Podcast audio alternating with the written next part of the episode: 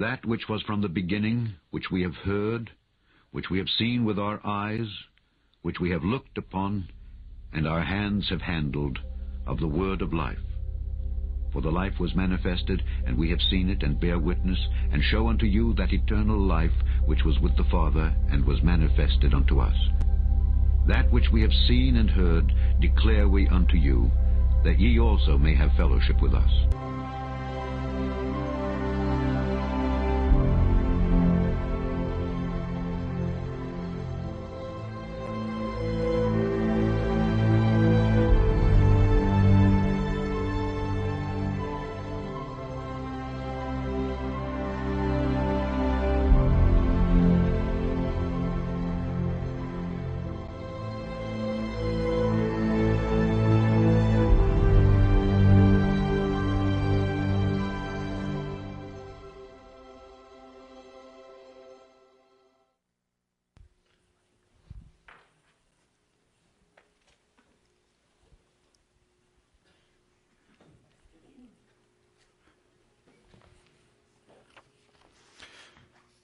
It is the season of Advent, so we are looking forward expectantly to see uh, the coming of the Lord.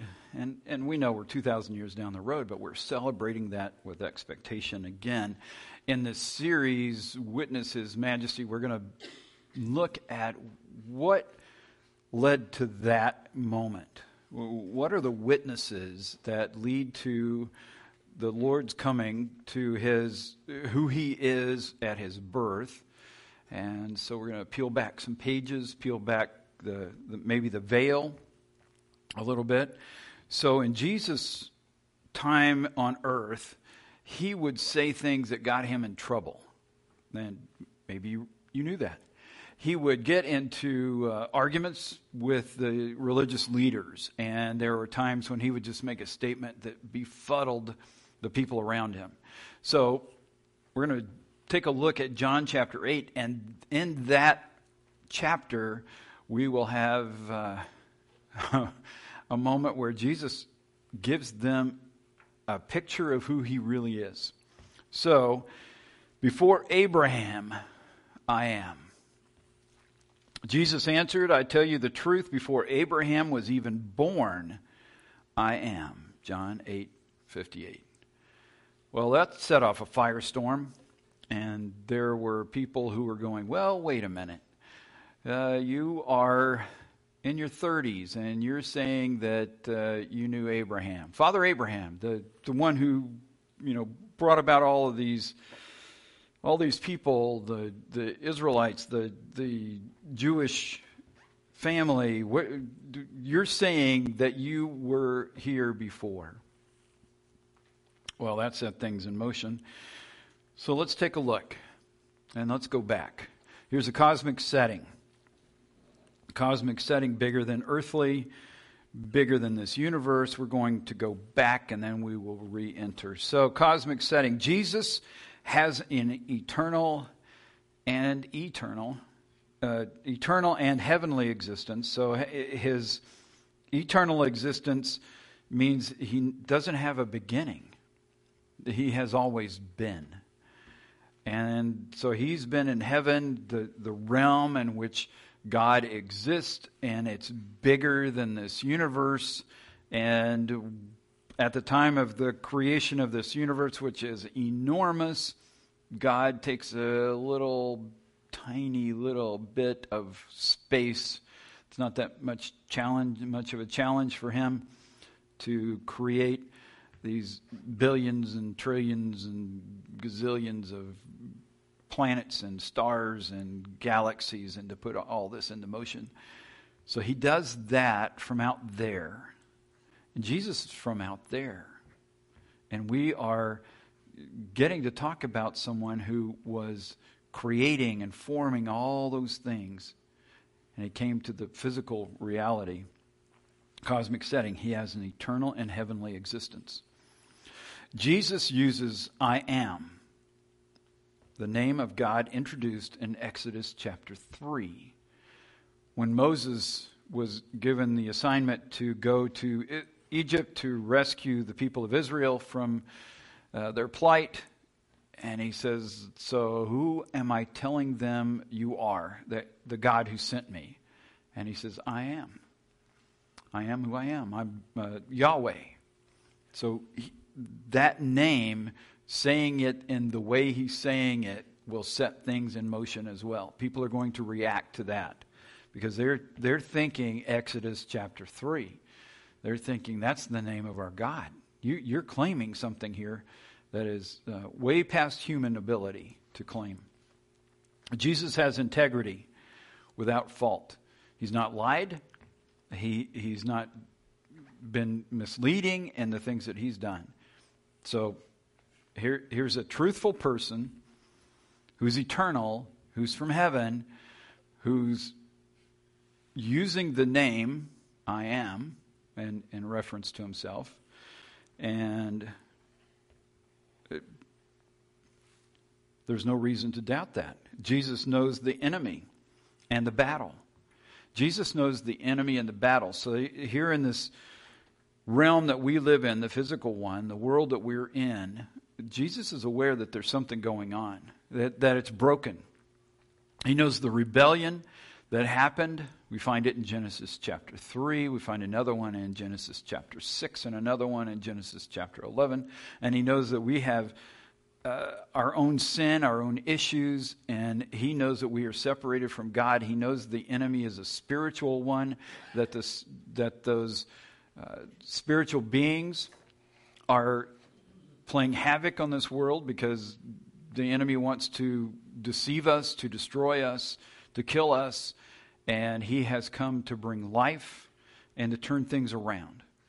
So he knows the battle, and he's come, knowing all of that, he's come to take on what is before us, and he has to do it as one from out there because we can't do it ourselves.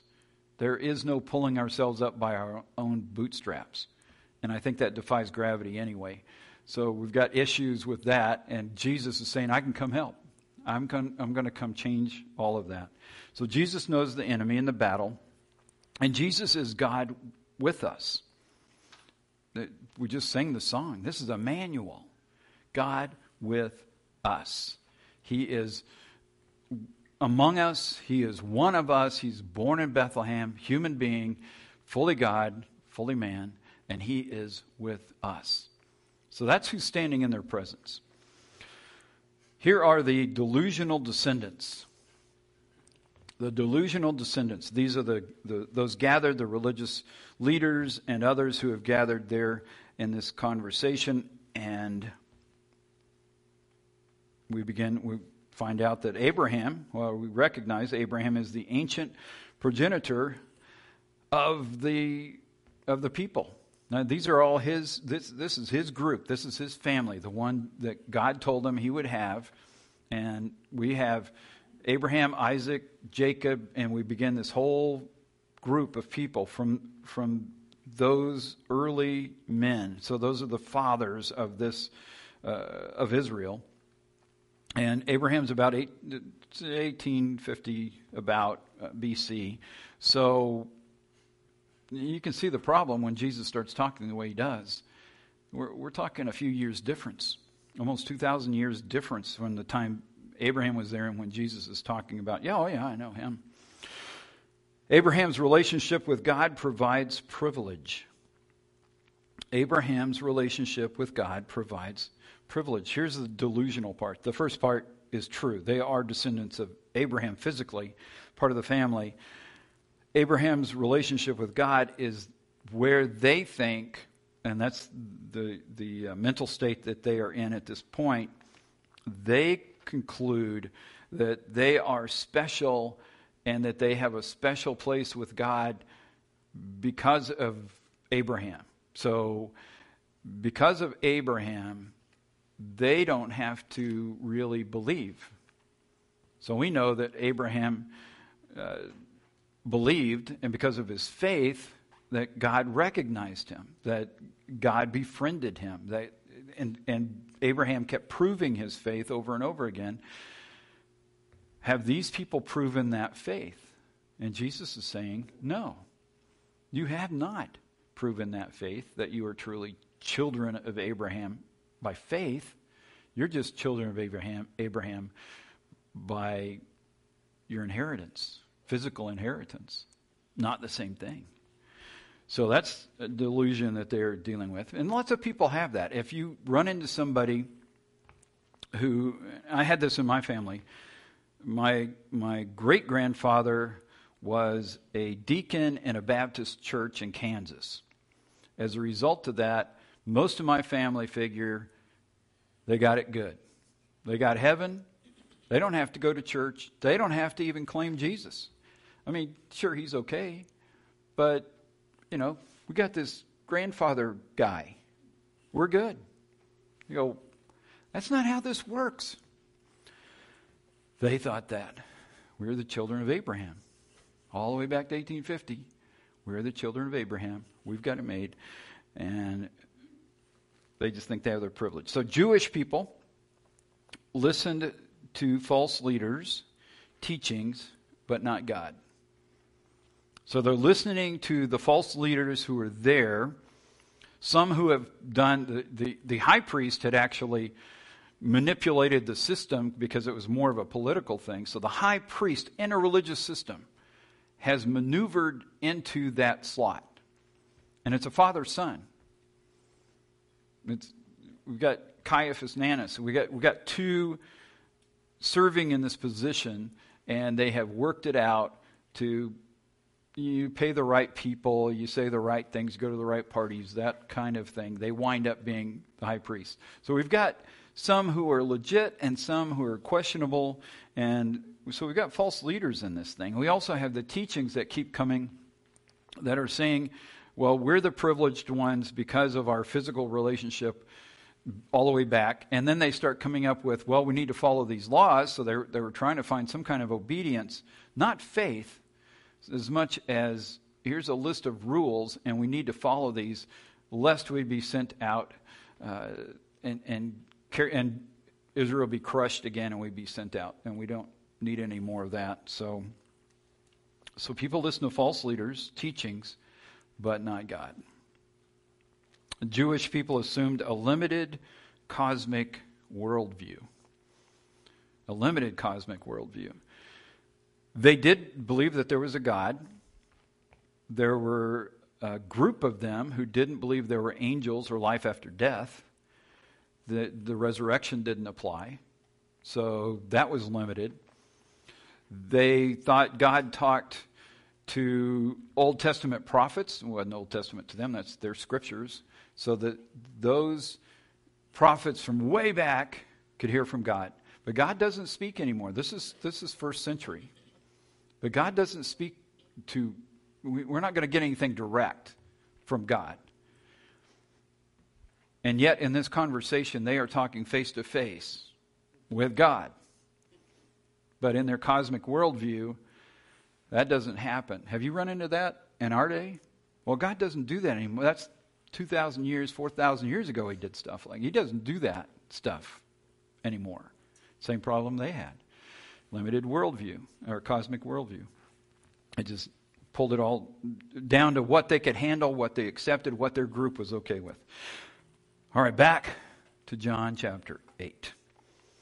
You belong to this world, I do not. Jesus continued, You are from below, I am from above.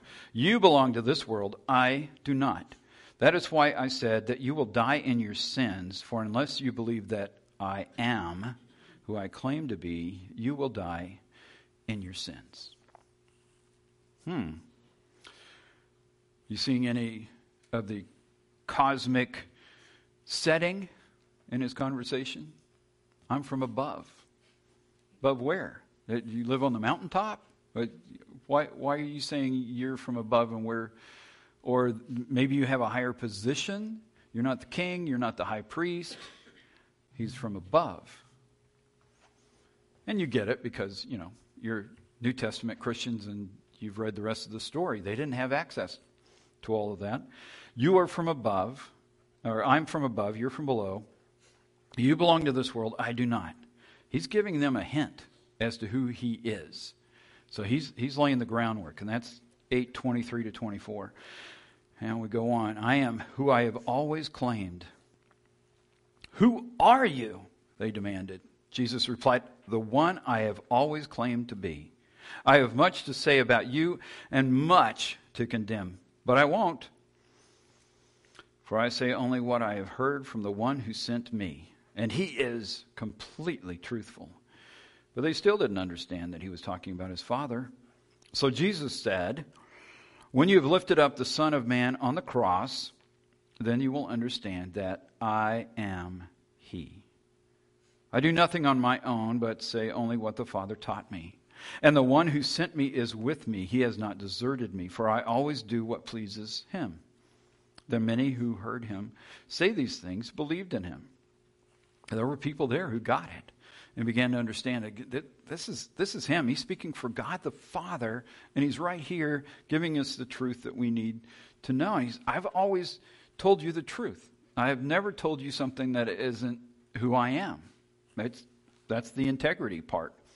He, is, he has integrity without fault. And I only say what I've heard from the Father. He's passing on what is truthful. And then he gives them that hint. When you've lifted up the Son of Man on the cross, we're, we're talking way down the road. We haven't got down to John 19, 20.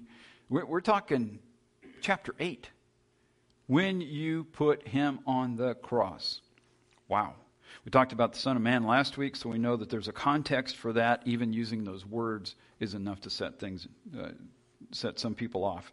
Others recognize them. They are spiritually in tune. They're listening to God. They're listening to what God is saying, and they believe.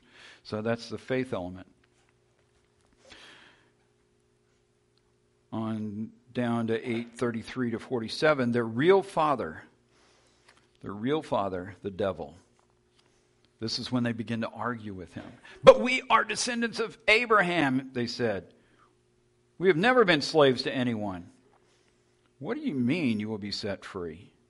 And this is, you know, if you know the truth, you'll be set free. That's what they're referring to. Jesus replied, I tell you the truth. Everyone who sins is a slave of sin. A slave is not a permanent member of the family, but a son is part of the family forever. So if the son sets you free, you are truly free. Their issue is we're descendants of Abraham. You, you can't take that. We, we are so privileged, it doesn't matter what we do, we are the privileged ones. And Jesus is saying that there's, an, there's more to this. There is a privilege of being a, a child of Abraham, but there is more to this.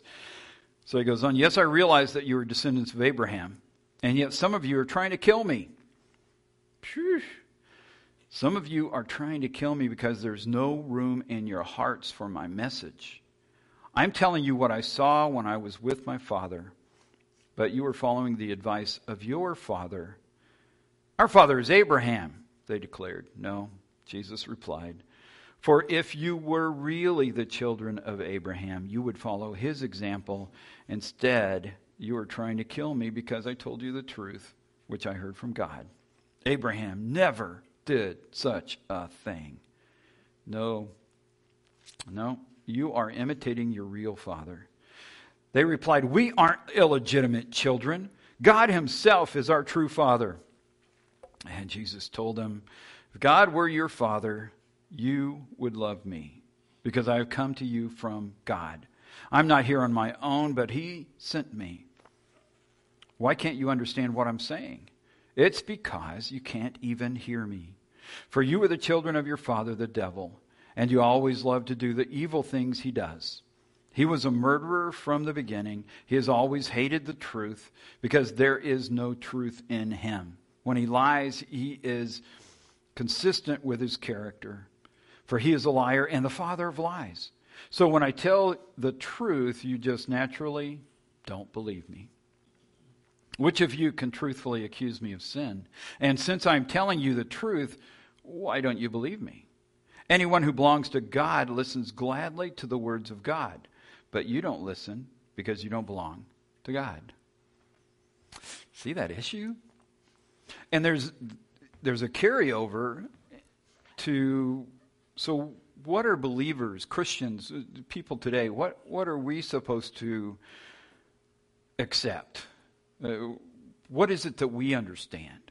What if we are exposed to teaching that pushes our boundaries, that don't fit into our box of understanding, what then?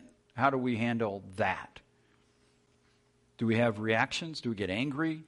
Do we push it aside? And he's saying, if you're if you are of God, you will hear the message. You will hear his truth. You will hear it from the messengers who present it. You will see it in the scriptures. You will know it when the Spirit speaks to your heart. You'll know his message. What if we don't?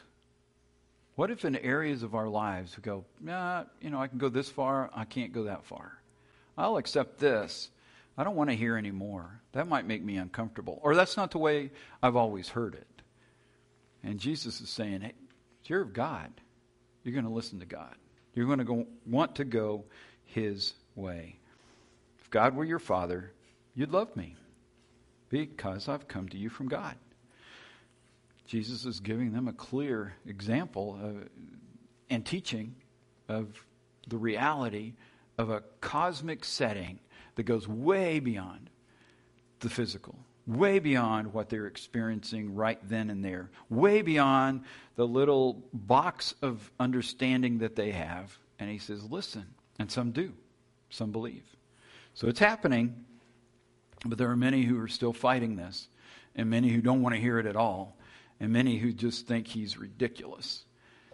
That's what Jesus faced. Obey Jesus and live.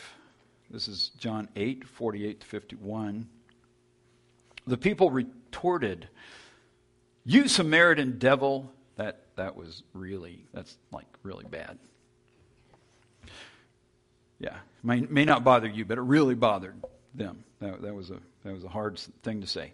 Didn't we say all along that you were possessed by a demon? That, that makes sense. Jesus possessed by a demon. No, Jesus said, I have no demon in me, for I honor my Father, and you dishonor me. And though I have no wish to glorify myself, God is going to glorify me. He is the true judge. I tell you the truth, anyone who obeys my teaching will never die. God the Father will glorify him. And anyone who obeys Jesus will live. Anyone who obeys Jesus will live. Isn't that exciting? He's come to make that possible. And we get to live that eternal life. It begins now. Because we believe Him now, we get to live now, we get to live, and we just step into eternity uh, living this life that He's made possible. I am. John 8, 56 to 59. Your father Abraham rejoiced as he looked forward to my coming. He saw it and was glad. The people said, You aren't even 50 years old. How can you say you've seen Abraham? Jesus answered, I tell you the truth, before Abraham was even born, I am. At that point, they picked up stones to throw at him. But Jesus was hidden from them and left the temple. That is such a cool set of verses right there. Abraham rejoiced as he looked forward to my coming. He saw it and was glad. God had given him a heads up, and he had given it to him in the early days. He gave him a promise. He, he took him into the stars. He, he allowed him to see into the into the future, the things that were going to unfold. And Abraham is rejoicing over what God has done, what God has promised him, what God is going to do in and through him. The Messiah will come through his line. Out of all the people on the earth, Abraham's chosen, and the Messiah is going to come through his line. That's exciting. And he sees it coming. And he sees his day when Jesus is going to be on the earth and, and interacting with people. And God gives him an image of all of that. And Besides that, they're hanging out in heaven together. Abraham, Jesus, they, they're spending all this time together. The angel of the Lord, when you read that in the Hebrew scriptures, the Old Testament, you're having images of Jesus before he becomes a baby in Bethlehem, showing up, interacting with human beings. So he's interacting with the people who have already gone on to heaven David, Abraham, Sarah, all, they're all interacting. So this isn't surprising. But it was to them. You're standing right here telling us that you have some kind of spiritual connection. You're not even 50 years old and you know Abraham, 1850 BC. Uh uh Nope, not acceptable. We must hit you with a rock. That's how you respond with reason. Tell you the truth, before Abraham was even born, I am. Yeah, this is significant. So Abraham's a witness to the coming of the Lord Jesus Christ. So when we're looking at Advent, we're counting down four weeks. We're talking centuries, millennia of looking forward to the coming of the Messiah. And Abraham knew who it was. He knew it was going to be Jesus. And he knew what was going to come of it, what good would come of it. He's rejoicing over this. So they pick up the rocks to throw at him. So let's go back to cosmic setting. What is it that Jesus has that makes him uh, unique? Well, let's see. He's God and man. He's been threatened on occasion. It happened at Nazareth. And those are family members who wanted to push him, throw him off the cliff. That was exciting. He just walks through them. So, how does he do stuff like that? How does he just. And in this one, but Jesus was hidden from them and left the temple. He's the center of attention in the temple. Everybody's yelling, whole crowd's gathered, and Jesus, from right in the middle, walks out. Nothing spiritual about that. It's just normal. You just kind of just wave your arms and walk. There is no way. This is a God man. And he has the ability to open minds, to close eyes, and to move where he chooses. And this isn't just passing through walls that happens after the resurrection. This is him walking on earth. He just, y'all can't see me. And he walks out. They're lucky that's all he did. But he had to make them mad because they have to put him on the cross. So we're still waiting for that. Jesus was hidden from them and left the temple. The first advent, Jesus came to set his people free. He was from outside time and the physical dimension.